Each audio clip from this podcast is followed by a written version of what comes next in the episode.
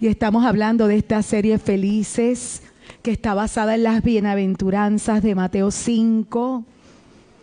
Y, aleluya, aleluya, que muchos niños, siempre me gozo cuando veo esa manada que va subiendo a sus clases en Team Jesus. Gracias Padre, gracias Espíritu Santo. Y hoy queremos seguir avanzando en las bienaventuranzas, en estas enseñanzas que van dirigidas a las características del ciudadanos del reino, que constituyen una ética de gracia, de misericordia, en vez de una ética de total obediencia, ¿verdad? Y no es una lista de cosas que tienes que hacer, sino una lista de bendiciones que estás llamado a recibir se presenta en forma de aparentes contradicciones que sirven para despertar el interés y grabar las enseñanzas en la mente del que está escuchando. Y hoy vamos a estar hablando de una de las de las enseñanzas más complejas. Hoy vamos a estar hablando de felices los de corazones, felices los que tienen el corazón roto, o felices los que tienen el corazón quebrantado.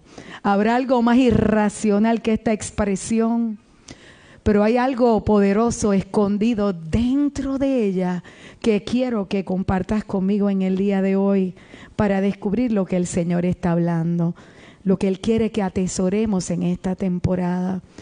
Son descripciones del carácter. Y la semana pasada hablábamos de Macarios, y hablábamos de que en la isla de Chipre, en los tiempos de Jesús, le decían macarios a la gente que vivía en esa isla porque consideraban que ellos eran felices porque la felicidad estaba vinculada a la isla.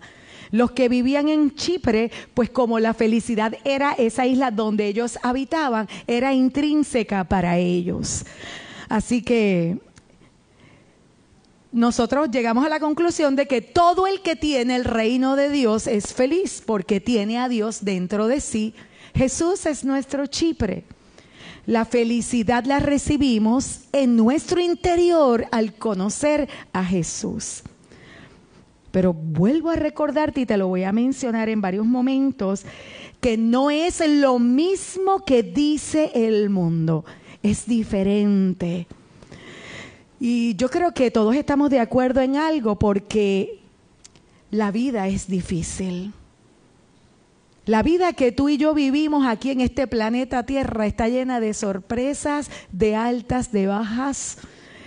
Y la vida es dura, es difícil, es fuerte. Desde el pecado de Adán nosotros vivimos en un mundo caído donde todo el planeta está en crisis por causa del pecado. Así que si, de algo podemos ponernos de acuerdo es que aquí nada funciona de manera perfecta. En el mundo nada funciona bien. Nuestro cuerpo no funciona a la perfección, el tiempo no funciona a la perfección, la economía no funciona a la perfección, ninguna relación funciona a la perfección, aún los matrimonios. No hay nada perfecto en la vida. Y otra de las cosas que tenemos que tener conciencia es que en este mundo la vida está llena de pérdidas. Constantemente estamos perdiendo algo. Tenemos derrotas, tenemos decepciones. ¿Sabes por qué? Porque este no es el cielo. Estamos todavía aquí en la tierra. Por eso oramos cuando hacemos esa oración del Padre nuestro, que se haga tu voluntad en la tierra como se hace en el cielo, porque en el cielo todas las cosas están en perfecto orden.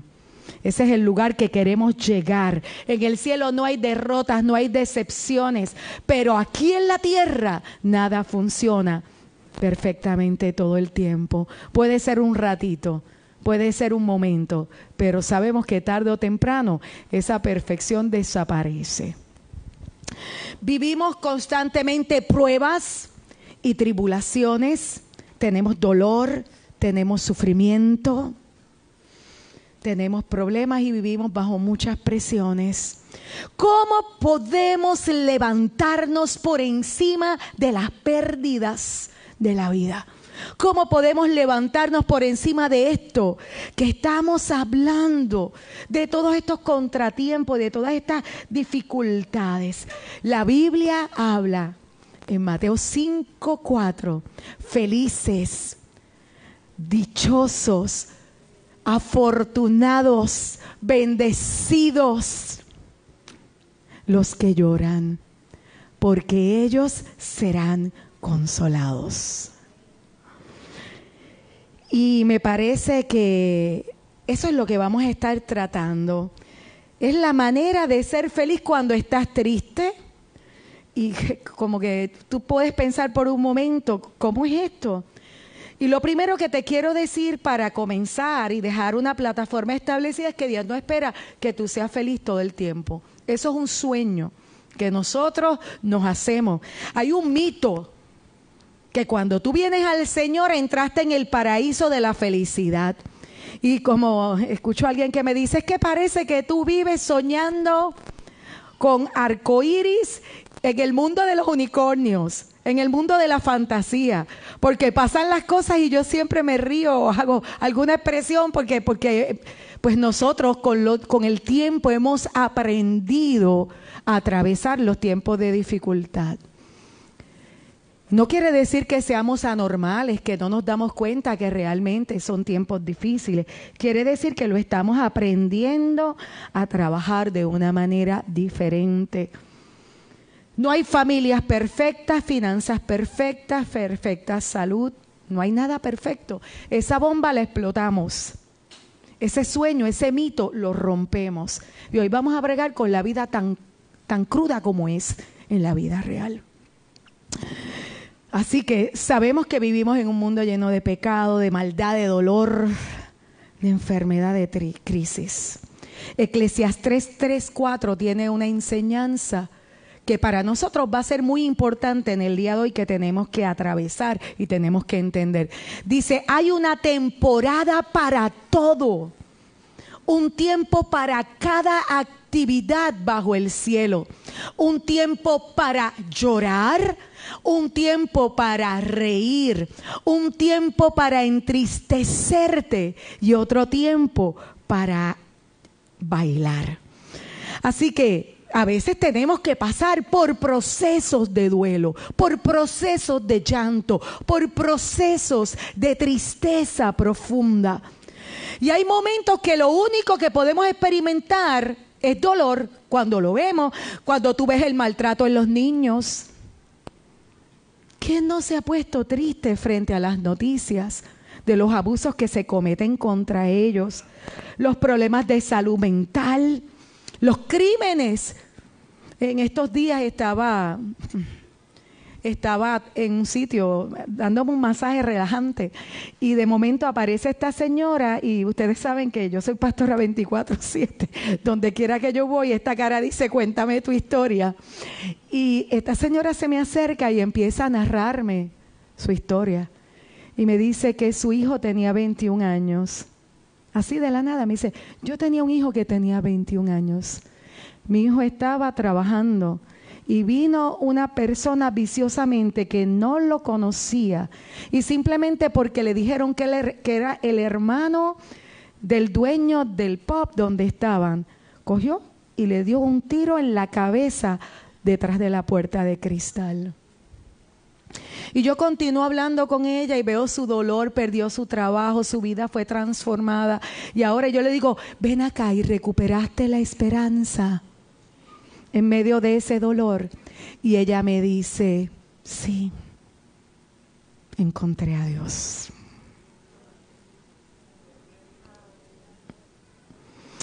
Hay muchos tipos de pérdida. Hay accidentes que llegan de repente y cambiaron tu vida. Enfermedades, el Alzheimer, cáncer, un diagnóstico. Son tantas las cosas que traen dolor a nuestra vida y a nuestros seres queridos, ¿verdad? Hay muchos tipos de pérdida que tú y yo enfrentamos en la vida y tenemos que estar claros porque en la vida siempre vamos a enfrentar pérdidas y las pérdidas traen dolor. Puedes perder tu salud, el trabajo, perder tu dinero, perder tu reputación. ¿Cuánta gente ha perdido la esperanza porque ha perdido su reputación por un mensaje en las redes sociales? Has perdido tu energía, has perdido el sueño. ¿Cuántos han perdido el sueño en tantas ocasiones? Hay demasiadas pérdidas que tú y yo enfrentamos en la vida. Y te quiero decir que la respuesta adecuada para las pérdidas no es fingir que nada está pasando. Tenemos que aprender a enfrentar las pérdidas. Esto no es andar riéndome, a mí no me pasa nada, a mí no me importa lo que me pasó, sino hay que aprender a llorar. Hay un tiempo para cada cosa debajo del sol y esto es fundamental para tu salud. Debes aprender porque el duelo es esencial para que tú tengas salud espiritual, física, emocional. Tienes que aprender a llorar. De hecho, si tú no sufres por nada, hay algo que está mal en ti. Tú sabes, yo no lloro. Y tú te crees que porque tú no lloras eres mejor que los demás. Te quiero decir que algo anda mal contigo si tú no lloras. Si nunca estás triste, significa una de estas tres cosas. Estás fuera de la realidad. Porque hay muchas cosas para estar triste en el mundo. O estás fuera del contacto con tus propias emociones y vas a vivir lo que se llama negación, negando lo que sucede. O no amas porque sabemos que el que ama y ve cosas tristes, ¿cómo llora? ¿Cómo sufrimos? Cuando vemos cosas en la gente que amamos. Ellos sufren y nosotros sufrimos. Lloramos con los que lloran cuando amamos.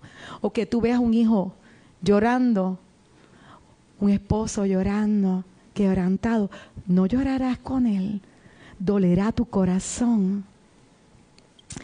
La pena es una emoción que es muy dolorosa, pero es una emoción saludable y es una emoción útil, es un regalo de Dios. Vamos a mirarlo. ¿Por qué pueden ser felices los que tienen el corazón roto o quebrantado? Es la herramienta que Dios nos da para pasar a través de las transiciones de la vida. Tú sabes que no hay crecimiento en tu vida si no hay cambio. Tú no puedes crecer si no hay un cambio en el camino. Y no hay cambio sin que haya pérdida, porque pierdes algo de lo viejo para empezar en lo nuevo. No hay pérdida sin dolor y no hay dolor si tú no pasas un periodo de pena, de duelo. Es importante que lo puedas ver. Ir por la vida sin dolor es como decir, yo quiero tener un bebé, pero quiero no pasar dolor. Nosotros sabemos que el bebé trae una gran recompensa y una alegría inmensa al corazón. Oye, pero cuando tú estás pariendo, se llama dolor, lo que experimenta una mujer en ese momento. Pero después que das a luz y ves el fruto, tu corazón se llena de alegría por lo que tuviste luego de tanto quebrantamiento. Hay dos reacciones que son enfermizas ante las pérdidas en la vida. Una es la represión y otra es la supresión. La represión es cuando inconscientemente trato de bloquear un pensamiento que trae dolor a mi corazón. Yo no me doy cuenta. Y sabemos que muchas personas olvidan eventos dolorosos, se desconectan de ellos porque fue tan fuerte el impacto que lo echaron para atrás en la memoria, lo escondieron. Y la supresión es yo no voy a bregar con eso, yo no quiero pensar en eso. Es cuando yo intento bloquear el dolor no voy a enfrentarlo. Doy la espalda, doy media vuelta, no quiero saber, no me digas. Es cuando yo tengo un intento consciente de bloquear algo, un pensamiento que produce dolor profundo a mi corazón. Ambas son negaciones y yo te quiero decir por qué esto es tan importante. Porque cuando atraviesas por momentos de gran dificultad, cuando tu corazón está roto, tú no debes hacerlo. Dios no quiere que lo reprimas. Dios quiere que lo expreses primero a personas, amigos, que se lo confieses a Él, porque Él tiene algo que quiere trabajar contigo profundo en medio del dolor. Cuando tú abres tu boca y compartes el dolor, estás comenzando el camino a la sanidad. Estás enfrentando lo que estás viviendo. Cada proceso de dolor que tú decides que no lo vas a sufrir, que no lo vas a enfrentar, te quiero decir que trae una consecuencia sobre tu vida porque te quedas atascado en esa etapa. Y en el transcurso de tu vida siempre va a salir a la luz en medio de lo que tú estés haciendo, ese dolor, esa aflicción, esa angustia, ese duelo que tú no viviste. Así que es importante que entiendas que guardar el dolor sin manifestarlo te enferma. Salmo 32, 32, 3 dice, mientras guardé silencio, mis huesos se fueron consumiendo por mi gemir de todo el día. Y hay dos cosas que hacemos diferente. Una es el gemir cuando tú gimes y cuando lloras. Uno es negativo y uno es positivo. Cuando tú estás gimiendo, tú te estás cogiendo, pero... Uh, uh, y nosotros nos gusta. Y a veces levantamos hasta un altar de idolatría al sufrimiento y al dolor. Y vivimos gimiendo y ese gemido te enferma. Cuando tú lloras, estás expresando el dolor y máxime cuando se lo cuentas a Dios y lo compartes con otros. Llorar es llamar a Dios en tu pena y en tu dolor. En el Salmo 39, 2 dice, Guardé silencio y me mantuve callado, ni aun lo bueno salía de mi boca, pero mi angustia iba en aumento. Callar llena de angustia y de dolor. El dolor se sigue multiplicando en tu interior. Es importante ventilar nuestro dolor. Nosotros no escogemos qué es lo que pasa, bueno o malo en nuestra vida. Las cosas suceden a nosotros nos toca escoger si vamos a atravesar el proceso de duelo, si vamos a dejarlo salir, si vamos a tomar la opción saludable, porque te quiero decir desde ahora que el, el, el dolor, el tiempo de sufrimiento, tú no lo puedes evadir, tú no lo puedes brincar. El sufrimiento hay que atravesarlo. Tienes que enfrentarlo y tienes que caminar a través de él hasta que salga el nuevo día. Ese tiempo de oscuridad. Y te quiero decir que a veces nosotros pensamos, pero si esto se siente tan horrible, ¿por qué va a ser bueno para mí? Pasar el duelo, pasar esto y tocar el dolor y entrar en medio de él. Yo te quiero decir que no todo lo que es bueno se siente bien. Y hay momentos donde las cosas buenas se sienten muy mal. Así que es importante que lo entiendas. Hay una dimensión de la vida espiritual con Dios que no se conoce a menos que pases por el quebranto. ¿Me estás escuchando? Hay algo de Dios, algo poderoso. Y hoy es un mensaje diferente, porque hoy te vengo a decir que aún en medio del quebranto hay victoria. Aún en medio del dolor más tenaz hay victoria. ¿Por qué? Porque son felices los que lloran. Felices los que están tristes. Vamos a mirarlo en diferentes versiones. Felices los que están tristes, porque Dios mismo los consolará. Dios bendice a los que sufren, pues Él los consolará.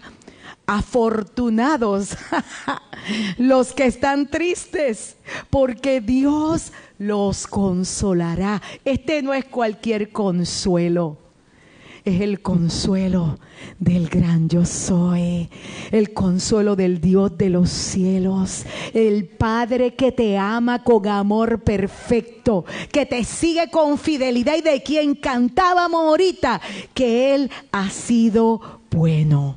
Amén. Y en el día de hoy quiero compartir contigo seis formas en que llorar bendice tu vida.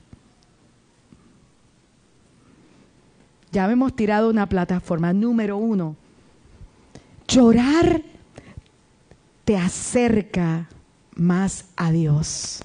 Aquí está mal escrito.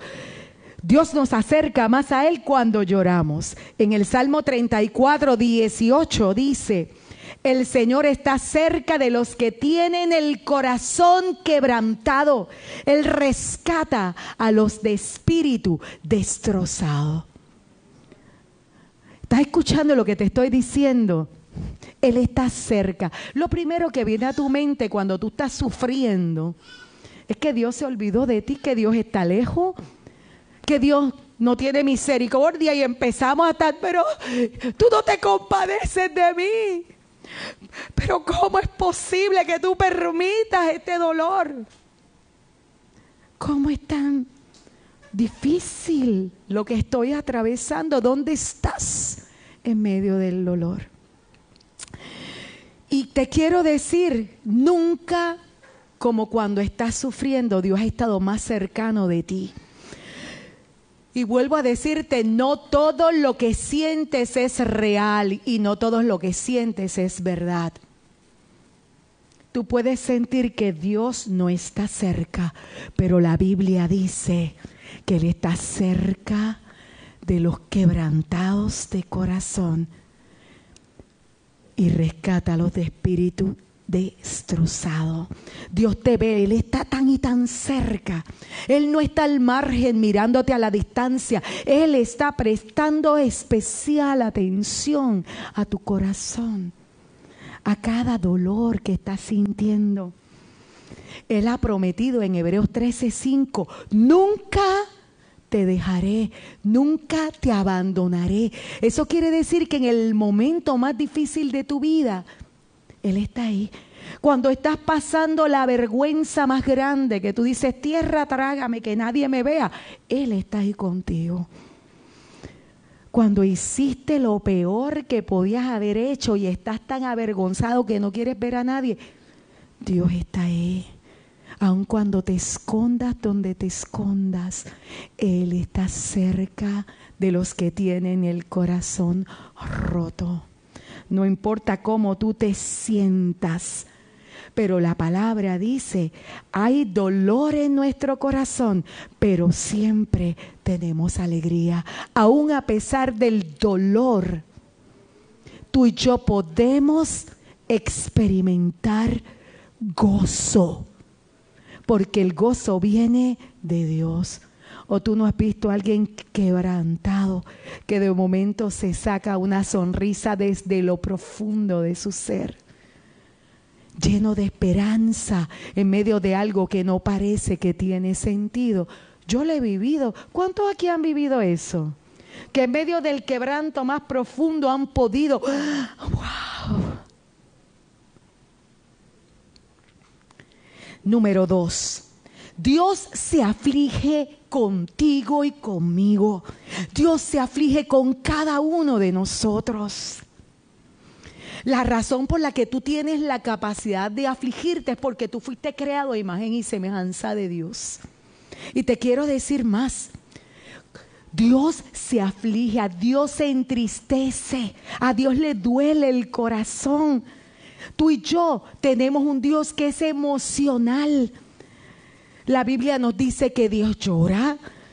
Cuando Él mira la tierra y ve los, la maldad del ser humano, Él llora en su corazón. Cuando Él ve las guerras, cuando Él ve el planeta destruido, Dios llora.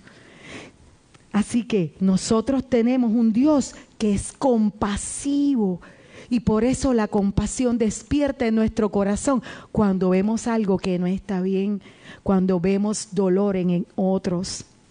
Él no es un Dios apático. Él es un Dios que sufre con nosotros y dice la palabra. Eh, dice la palabra del Señor, pues no tenemos un sumo sacerdote incapaz de compadecerse de nuestras debilidades. Al contrario, excepto el pecado, Él ha experimentado todas las pruebas que tú y yo podemos tener. Así que tú dices, Él no sabe, mira, Él sabe, Él sabe. Y cuando vemos este versículo, este versículo que está en pantalla dice, despreciado y rechazado por los hombres, varón de dolores, hecho para el sufrimiento todos evitaban mirarlo, fue despreciado y no lo estimamos. Yo no sé si por un momento tú puedes pensar, varón de dolores. Él era experimentado en quebrantos. No hay un dolor tan fuerte y profundo que Jesucristo no haya vivido de manera literal. Cuando sufres, Él entiende. Y sabes que entre más amas, más vas a entender el dolor. Y una de las cosas que no nos gusta, y lo dice la palabra en Primera de Corintios 13, que es la definición del amor, el amor es sufrido. ¿Sabes qué quiere decir eso? El amor sufre. Así que si tú amas, por amor vas a llorar por amor vas a llorar. Y vemos a Jesús. Mira, en Juan 11 está esta historia de Jesús cuando la muerte de Lázaro. Y dice, al ver llorar a María, ustedes saben que Marta, María y Lázaro eran amados del Señor. Y dice, al ver llorar a María y a los judíos que la habían acompañado, Jesús se turbó y se conmovió profundamente. ¿Tú te has conmovido profundamente cuando ves a alguien llorando? Jesús lo hizo también porque él amaba a esta gente. Y dice la escritura que todo el mundo decía, mira cuánto lo quería. ¿Por qué?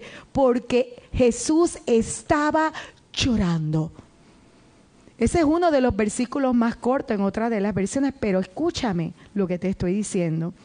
Tenemos un Dios que sufre tenemos a un Dios que se conduele, que cuando Él te ve llorando, que tú estás quebrantando, no levanta su vista sobre ti, sino que te mira, te observa, llora contigo. Y vamos a seguir. Yo te quiero decir que no ha habido un hombre más fuerte que Jesús, pero sin embargo, nosotros culturalmente tenemos una tendencia y una costumbre de decirle, primeramente, a los hombres no lloran. No llore, para de llorar ya. No llores más, deja de llorar.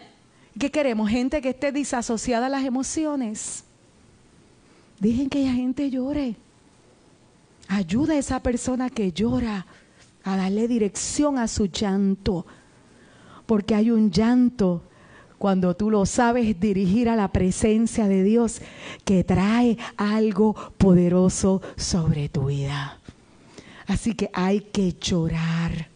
La tristeza no es debilidad. Un hombre que demuestra emociones, que llora, es uno de los hombres más fuertes y valientes que puedas conocer. ¿Sabes por qué los hombres le temen a las lágrimas y muchas mujeres también?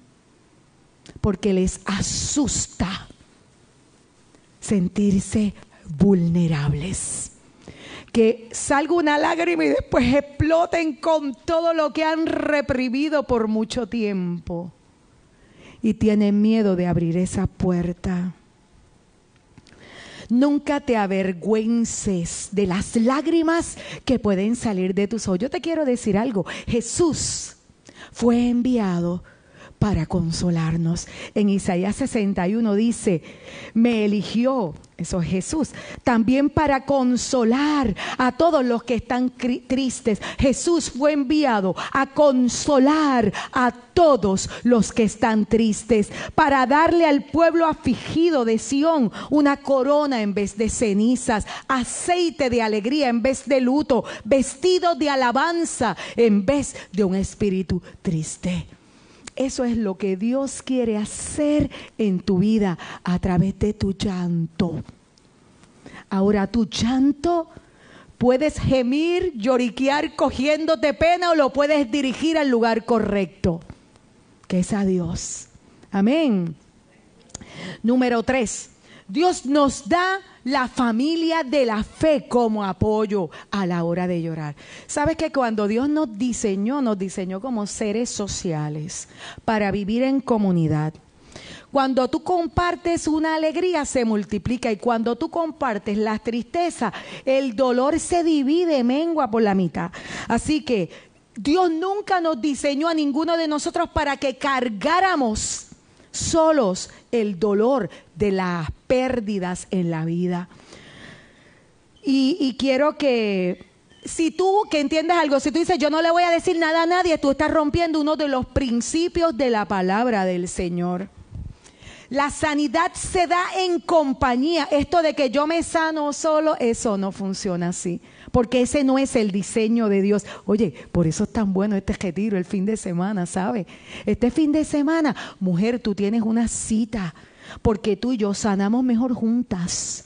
Juntas nos vamos a consolar, nos vamos a amar, nos vamos a edificar y vamos a levantarnos para hacer nacer un nuevo día. Igualmente los varones que por mucho tiempo pues han estado sobreviviendo en el nombre de Jesús.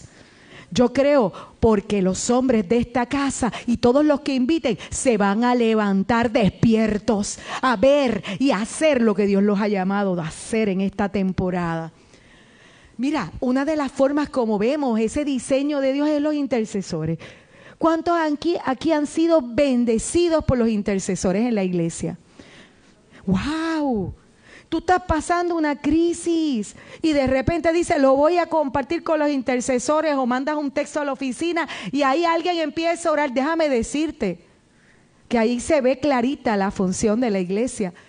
¿Por qué? Porque el que no podía de momento puede y se abren puertas y se desatan milagros.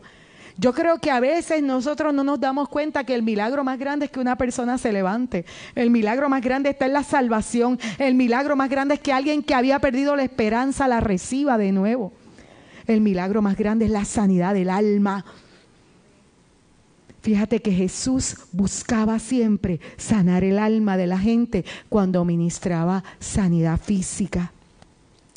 La Biblia dice, todos formamos un solo cuerpo en nuestra relación con Cristo como parte de ese cuerpo. Cada uno pertenece a los demás. Oye, tú le pertenece al que está al lado tuyo, ¿tú sabías? Aquí en la iglesia nos pertenecemos unos a los otros porque somos parte del cuerpo de Cristo. Como parte de ese cuerpo, cada uno pertenece a los demás. Ámense los unos a los otros con amor fraternal, respetándose y honrándose mutuamente. Gocémonos con los que se gozan y lloremos con los que lloran. Amén. Así que tenemos una familia para reír y para llorar juntos, para celebrar.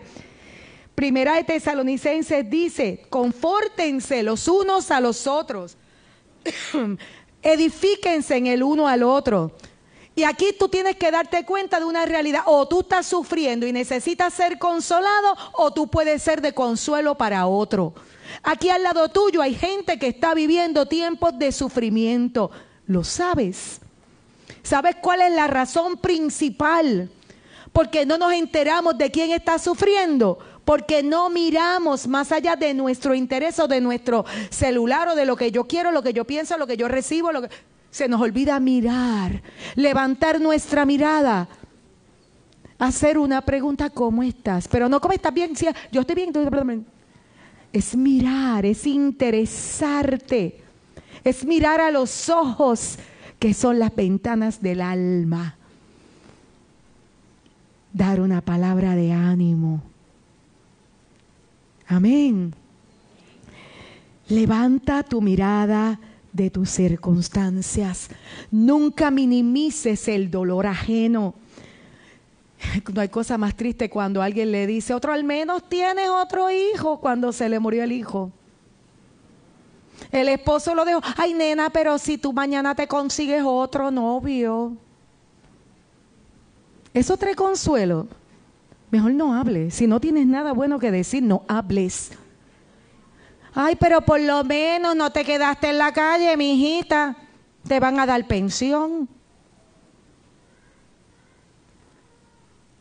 Respetemos, valoremos el dolor ajeno. Cuando tú quieres ayudar a alguien que está sufriendo, tienes que entender que los sentimientos es la forma en que nosotros respondemos a lo que estamos experimentando y que tenemos que aprender a escuchar, a mostrar gracia. Pero tú vas a seguir con lo mismo. No apresures a nadie en su proceso. Las personas viven duelos de manera diferente. El dolor profundo realmente nunca se supera, solo aprendes a atravesarlo de la mano del Señor. Amén. Un tema, ¿verdad? Que no, aquí yo no veo a nadie riéndose en el día de hoy. No te estoy diciendo algo para que celebre, pero te estoy dando una llave para la libertad en medio del sufrimiento. ¿Por qué? Porque todos sufrimos.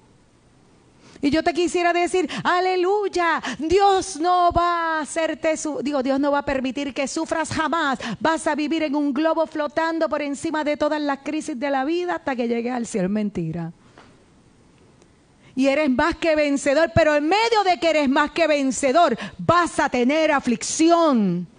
Jesús lo declaró.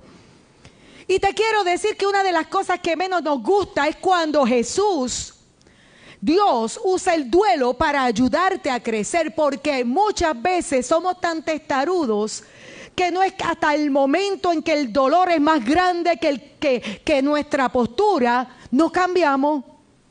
Estamos empecinados en hacer algo y hasta que no nos duele no cambiamos. Dios usa el dolor para llamar nuestra atención, para ayudarnos a crecer y lo hace en tres maneras. Una es llama nuestra atención a través del dolor. Y mire estos versículos, qué tremendo está esto. El castigo le quita lo malo al perverso porque el castigo hace cambiar a la gente. La Biblia dice que el que ama, él disciplina. Así que hay momentos que tú dices, pero qué difícil esto que estoy viviendo. Mira, Dios está buscando llamar tu atención, Él te quiere cambiar. Y te lo voy a leer de dos versiones más. Me encanta ver las versiones para comparar lo que dicen. Los golpes y las heridas curan la maldad Así que cuando este corazón malo quiere encargarse y hacer lo que le da la gana, viene entonces herida y vienen golpe, cantazo. Dice, los azotes purgan lo más íntimo del ser. Y dice también esta otra, que es el mensaje de Dios. Heridas y llagas purifican el mal, los golpes sanan lo más profundo del ser. Así que a veces necesitamos experiencias de dolor para recapacitar y cambiar nuestros caminos. Dios usa el dolor para llamar nuestra atención y cambiarnos, para ayudarnos a crecer. Y mira lo que dice este versículo. Y es que si la tristeza que estás viviendo está en conformidad con la voluntad de Dios, oye, esta es la que viene de Dios, no la que te hiciste por tus decisiones. Y es que si la tristeza está en conformidad con la voluntad de Dios, produce un saludable cambio de actitud del que no hay que lamentarse. En cambio, la tristeza producida por el mundo ocasiona muerte. Lo que tú vives de dolor que Dios ha permitido tiene el propósito de cambiarte. Así que cambiemos. Amén. Dios siempre saca algo bueno de lo malo. La Biblia dice, sabemos que Dios dispone todas las cosas para el bien de quienes lo aman. Si tú amas al Señor, eso que tú no entiendes, eso que estás viviendo, va a terminar en algo bueno. Es una oportunidad para crecer en carácter. Cada vez, cada vez que tú pases por el dolor, no puedes controlarlo, pero tienes que atravesar. Lo tienes que atravesar. Puedes tener dolor crónico porque hay gente que está enferma y ese dolor te acompaña durante toda la vida. Tú no puedes controlar eso. Tú sabes que hay personas que viven en dolor continuo, dolor fuerte. Así que cada día que te levantas y te puedas mover con facilidad y en tu cuerpo no tengas dolor, dale gracias a Dios. Porque hay personas que viven en dolor crónico, no un día ni dos, sino por años. ¿Sabes cuál es la diferencia? La forma en que tú enfrentas el dolor tú tienes la opción de o te amargas o te conectas a la fuente que te va a ayudar a ser agradecido en medio de todo lo que estás viviendo, que te cambia el corazón, que te cambia la perspectiva de la vida, donde tú empiezas, mira, no hay nada más que un dolor bien fuerte para que tú cambies. Los que han vivido dolores profundos comienzan a ver las cosas pasajeras como triviales. Le encuentran otro valor y significado a la vida. Recuerda que Dios siempre va a sacar lo bueno de lo malo. Lo tercero que hace, ¿sabes qué? Dios nos está preparando de manera continua a través del dolor para la eternidad. Segunda de Corintios, mira, y nadie le gusta estos temas, yo los hablo y a nadie le gusta, a nadie le gusta que yo te diga que un día tú vas a morir y que mi responsabilidad es prepararte. Prepararte para que cuando vayas sepas que no es malo bueno. Porque para los que mueren en el Señor es la gloria. Es lo mejor, es el día de nuestra graduación. Es el día de terminar aquí y despertar en la vida en la presencia de Dios. Y dice en 2 Corintios, nuestras dificultades actuales, las que estamos viviendo hoy, son pequeñitas y no van a durar mucho tiempo. Sin embargo, nos producen una gloria. Tus dificultades producen gloria que durará para siempre y que es mucho más peso que las dificultades. Así que no miramos en las dificultades que ahora vemos, en cambio fijamos nuestra vista en las cosas que no pueden verse. Esa es la clave. En medio de los problemas, mira lo eterno que produce cada crisis. Tienes que mirar a Cristo. Y en la Segunda Guerra Mundial, eh, en Auschwitz, en Dachau y en Buchenwald, en esos campos y en otros campos de concentración, ¿verdad? Donde estaban los nazis, tenían los judíos. Hubo muchas personas que sobrevivieron. ¿Y sabes qué se encontró? Que quienes sobrevivieron encontraron significado y propósito en su dolor. Los que no encontraron significado y propósito en su dolor, murieron porque se dieron por vencidos. Tú puedes manejar una cantidad enorme de dolor cuando tú sabes que ese dolor tiene un propósito de Dios. Así que es importante que tú te des cuenta de esto. En primer lugar, tienes que pensar, ¿qué está haciendo Dios? ¿Por qué me está llamando la atención? ¿Qué está tratando de sacar bueno en esto malo que yo estoy viviendo? ¿Qué está formando en este carácter mío? Me está dando una oportunidad para crecer, para que me parezca a Jesús. Tú sabes que ese, ese es el objetivo del Padre.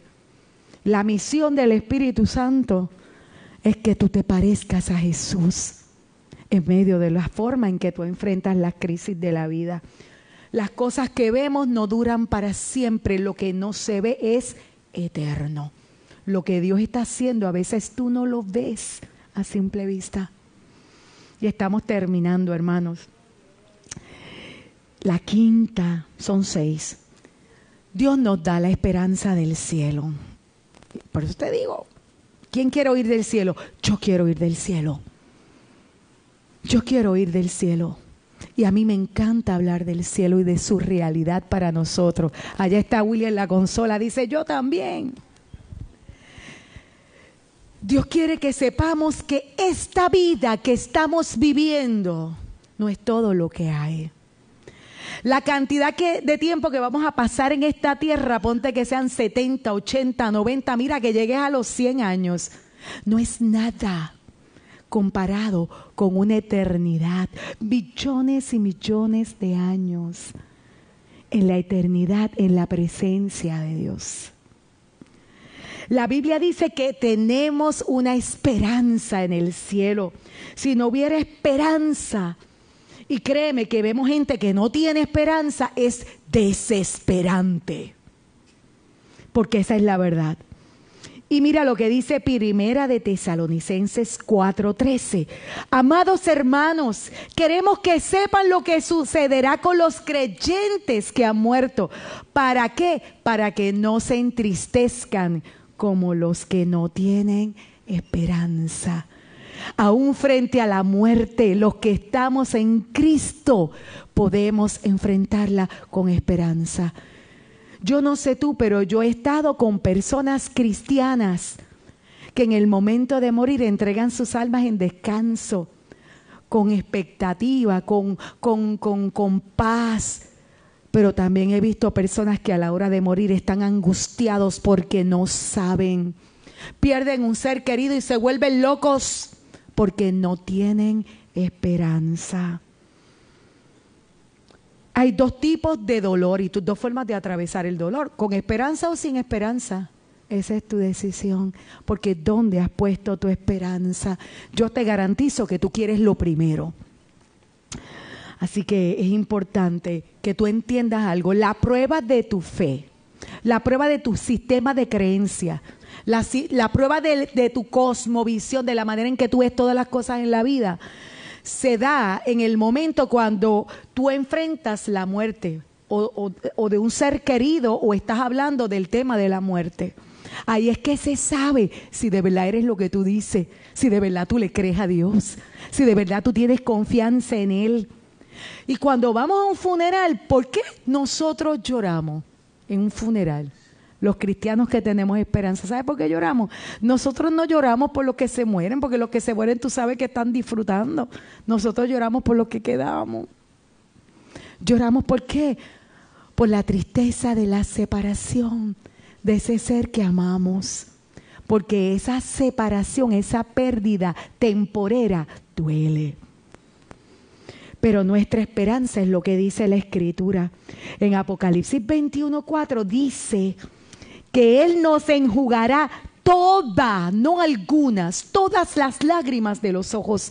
Ya no habrá muerte, ni llanto, ni lamento, ni dolor, porque las primeras cosas han dejado de existir. Y nosotros vamos a estar viviendo cara a cara en la presencia del Señor. Esta vida aquí en la tierra es un ensayo.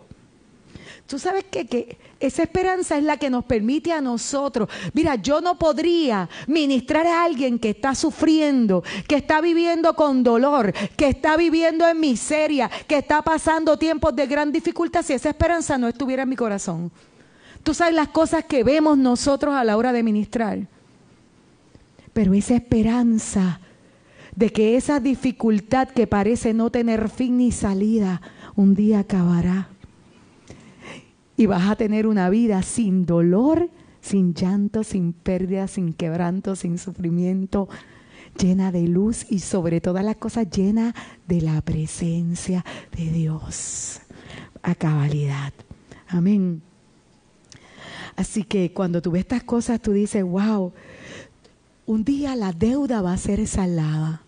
Un día ya no va a haber por qué haya esa aflicción para cada uno de nosotros. Esa es una de las esperanzas que tenemos. Benditos son aquellos que lloran, porque ellos serán consolados. Y con esta voy a cerrar. Dios usa nuestro dolor para ayudar a otros. Tú sabes que cada experiencia de dolor que tú has pasado en tu vida sirve para que tú puedas ser de bendición a otro. Hay un propósito en tu dolor. Créeme que lo hay. es un dolor redentor. Yo lo viví, lo he vivido, imagínate. Hay un momento en la vida de mucha gente que dice, Dios mío, pero va a seguir tanto sufrimiento. Yo me acuerdo que, y te cuento esto porque es gracioso, ahora me río, en aquel momento no me reía, pero yo iba donde Pastora Sagri y le contaba lo que me estaba pasando y Pastora Sagri empezaba a llorar, empezaba a llorar y decía, pero qué mucho sufrimiento. Y yo me acuerdo que yo decía, es verdad, no hay esperanza, pero ¿sabes qué? El Señor cambió mi lamento en baile. ¿Por qué? Porque el sufrimiento tiene un propósito. Dios te está limpiando. Dios te está cambiando. Dios está haciendo algo poderoso en tu vida. Él está dándote la forma de Jesús. Y en el camino tú no te das cuenta. Tú no te das cuenta y dices, pero ¿y por qué todo me sale mal? ¿Por qué tengo que pasar tanto trabajo? No te rindas, persevera. Porque al final, como dice la, la canción de René González, no te rindas. Porque al final de esta batalla tú tendrás una corona y una vida eterna para siempre, jamás para siempre. ¿Sabes qué dice la palabra? Dios no te deja en medio del quebranto, tumbado, derribado. Dice, Dios nos consuela en todos nuestros sufrimientos. No es en algunos que Él tiene consuelo para ti, es en todos. Y dice, para ahí está el propósito, que también nosotros podamos consolar a quien sufren, dándoles el mismo consuelo que hemos recibido de Él. ¿Quién puede consolar a una viuda mejor que una que ha perdido a su esposo? ¿Quién puede consolar a una madre que ha perdido un hijo, unos padres, que a alguien que ha perdido un hijo? ¿Quién puede? Consolar a alguien que pierde un empleo y se queda sin nada. Que alguien que haya perdido su empleo y haya perdido todo y se haya levantado. Dios es grande. Y vuelvo y quiero decirte esto con claridad, no quiero que sea malinterpretado. Tu mayor testimonio sale, se ve, se manifiesta en tu mayor dolor. Tú no eres visto por tus éxitos como como tú no tienes un tú no eres un testigo de Cristo solamente por tus éxitos, vamos, ahí está más clara la expresión. Porque el que está bien se ve bien y brilla, pero te voy a decir una cosa, no hay nada más poderoso que alguien que esté pasando tiempos de gran dificultad, anclado sobre la roca inconmovible, con su mirada puesta en Cristo. Eso es un testimonio poderoso. Y frente a eso te quiero decir que el infierno tiembla, porque es algo que nace del Espíritu. Y ese es el llamado de Dios para nosotros. En medio de dificultad, reconoce en quien has creído. Y mira, yo tengo que terminar con esto porque tengo que decirlo. Si hablamos de ese que fue experimentado en quebrantos, tenemos que hablar de Jesús. Y Jesús vivió todos los dolores que cada uno de nosotros podamos haber tenido que pasar. Peor. Y él estuvo en Getsemaní. Y en Getsemaní él llamó a sus amigos porque él no quería estar solo. Sus amigos vinieron. Sus amigos estaban tan tristes que se quedaron dormidos y lo dejaron solito. Pero no solito, solito porque cuando él estaba ahí en el fragor del quebranto, postrado en la presencia de Dios, rendido completamente por el sufrimiento que estaba viviendo. ¿Sabes qué? Ángeles del cielo vinieron a ministrarle lo sobrenatural de Dios entró en escenario. El Señor no te deja solo. El lugar, el lugar de presentar tu quebranto es la presencia de Dios. No reprimas el llanto, no reprimas el duelo, no trates de suprimirlo. Es el tiempo de sacarlo a la superficie de manera, ¿verdad?, correcta. Para eso vienes a retiro. Para llenarte de Dios y soltar todos los chugos. Esos chugos que son ese peso que tenemos por causa de, mira, de las historias. Dios quiere sanarte. Dios quiere libertarte. Dios quiere darte vida. Dios quiere darte vida en abundancia. Dios quiere que tú seas feliz, pero a la manera de Él. Que en medio del dolor encuentres el consuelo que llena tu alma de paz, que llena tu alma de gozo, que llena tu alma de alegría, aun cuando llora. Amén. Ponte ahí de pie donde estás. ¿Cuánto, ¿A quién aquí recibió algo de parte del Señor hoy?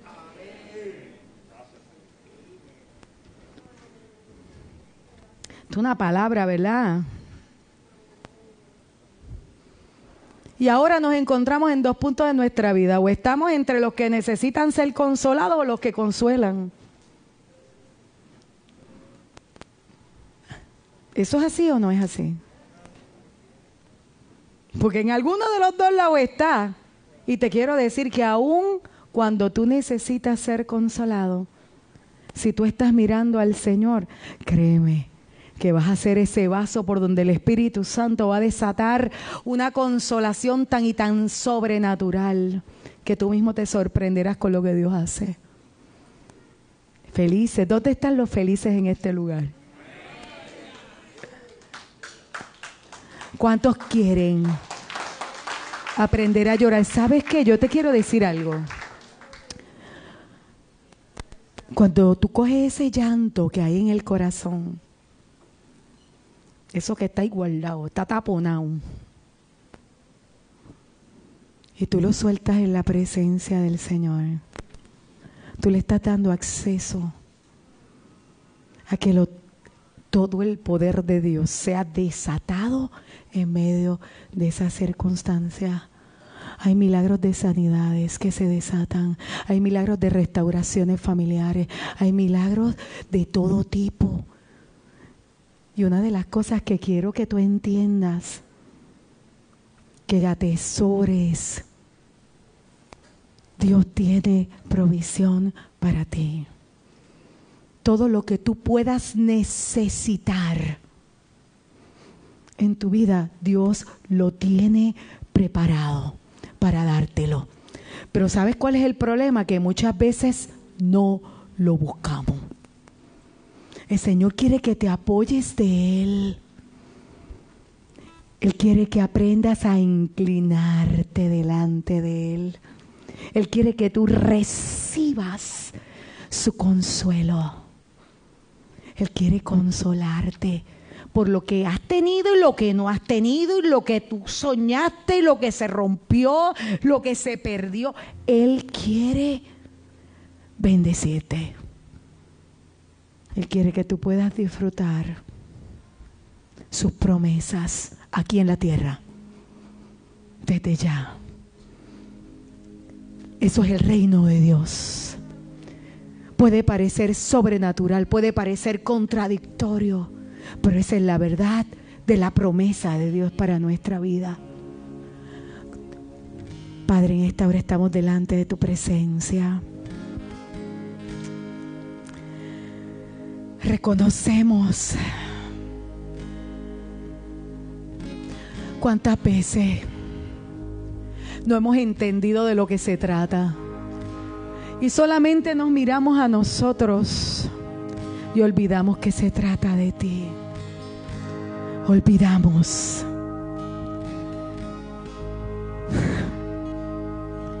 Quizás pensamos que tú te olvidaste de nosotros, pero eso no es cierto, hoy lo sabemos. Tú sabes cada cosa que quebranta nuestro corazón. Ves eso que nos desvela, nos roba el sueño. Ves esos lugares en nuestro corazón con heridas que nos llevan a sentirnos sin esperanza e indefensos.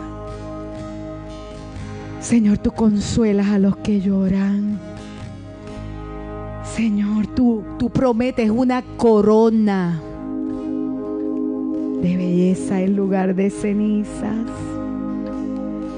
Tú dijiste que nos vas a dar alegría en vez de duelo. Hoy venimos a traer nuestros duelos, las cosas que no podemos cambiar, que entristecen nuestro corazón. Hoy estamos pidiéndote, Padre, que sanes nuestro corazón. Sana nuestro corazón, sana nuestra alma. Te pedimos, Padre, por estos cuerpos físicos que tantas veces sufren. Yo te pido en especial en este día por los que viven dolor crónico. Que aún a pesar del dolor te miran y te dan gracias. Oh Señor, en el nombre de Jesús toca cuerpos enfermos en esta hora. En el nombre de Cristo, yo hablo sanidad del cuerpo físico sobre dolencias crónicas de artritis, de huesos, de cáncer en el nombre de Jesús, del alma. En el nombre de Jesús yo hablo restauración sobre la familia, Señor. Oh Padre, que aprendamos a canalizar el dolor en tu presencia, sabiendo que de tu presencia vienen tiempos de refrigerio que algo se cumple, que no hay nada que se pierda en ti, Señor. Que no hay una sola lágrima que haya salido de nuestros ojos que caiga a tierra. Gracias porque tú las recoges todas. Y hay consuelo, hay consuelo de tu espíritu. En el nombre de Jesús. En esta hora yo te pido fortaleza nuevas fuerzas, que es lo que recibimos de ti. Si algo hemos aprendido, Señor, que cuando lloramos solo en ti se hallan nuestras fuerzas. Tú eres nuestro refugio, nuestro escondedero, nuestro pronto auxilio. Tú eres el que seca nuestras lágrimas, Señor. Gracias. Gracias Gracias porque tenemos esperanza de eternidad, los que estamos en Cristo. Gracias, gracias porque un día ya no habrá más dolor ni enfermedad. Ya no va a haber tristeza ni separación. Ya no va a haber pérdida, sino que habrá deleite en tu presencia. Todo será iluminado con la luz de tu presencia. Gracias Señor. Gracias Señor, en el nombre de Jesús, en el nombre de Jesús. Aleluya, aleluya. Ayúdame a entender que aun cuando mi corazón esté roto por tu consuelo, yo puedo tener alegría. Gracias Señor, gracias Señor. Willy, ¿me puedes poner el versículo? Y mira lo que declaro sobre ti en esta hora.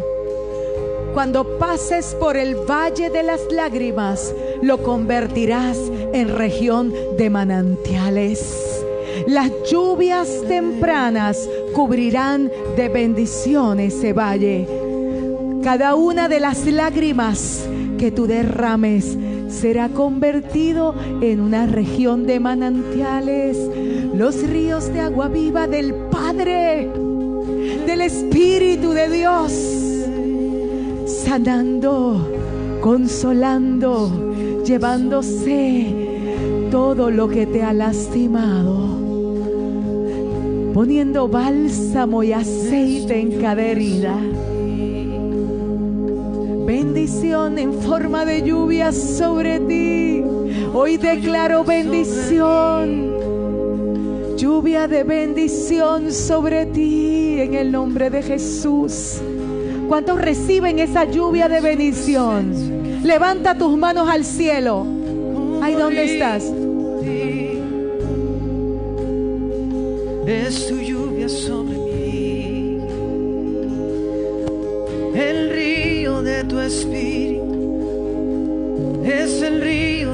espíritu sobre mí.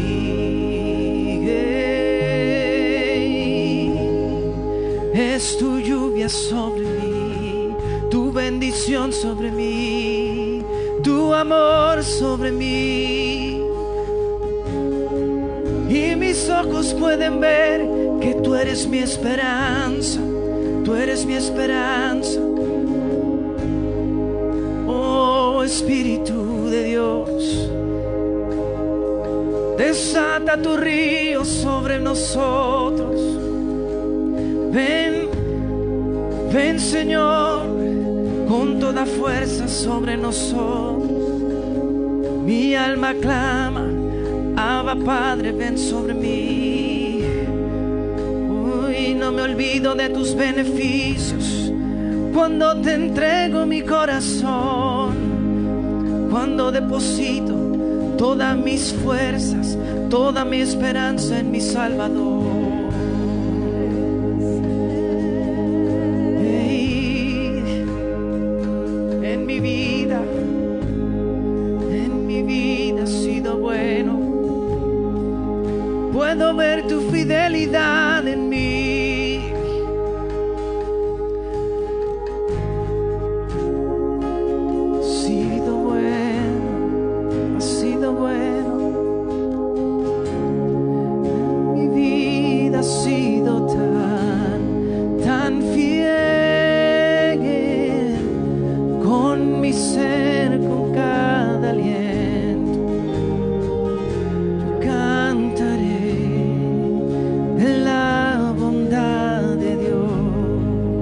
Esta hora, en el nombre de Jesús, yo ordeno que sea quebrantada toda fortaleza en el corazón, de dureza de corazón.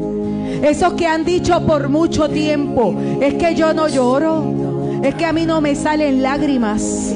Que lleva mucho tiempo reprimiendo el llanto, reprimiendo el dolor. En el nombre de Jesús, yo declaro que se rompen las fuentes ahora. Y comienza esta semana un llanto en la presencia de Dios. Un llanto, un llanto que es incontenible. Un llanto que trae sanidad. Un llanto que desata la presencia de Dios en medio de tu vida, en medio de tu dolor. Un llanto que trae bálsamo.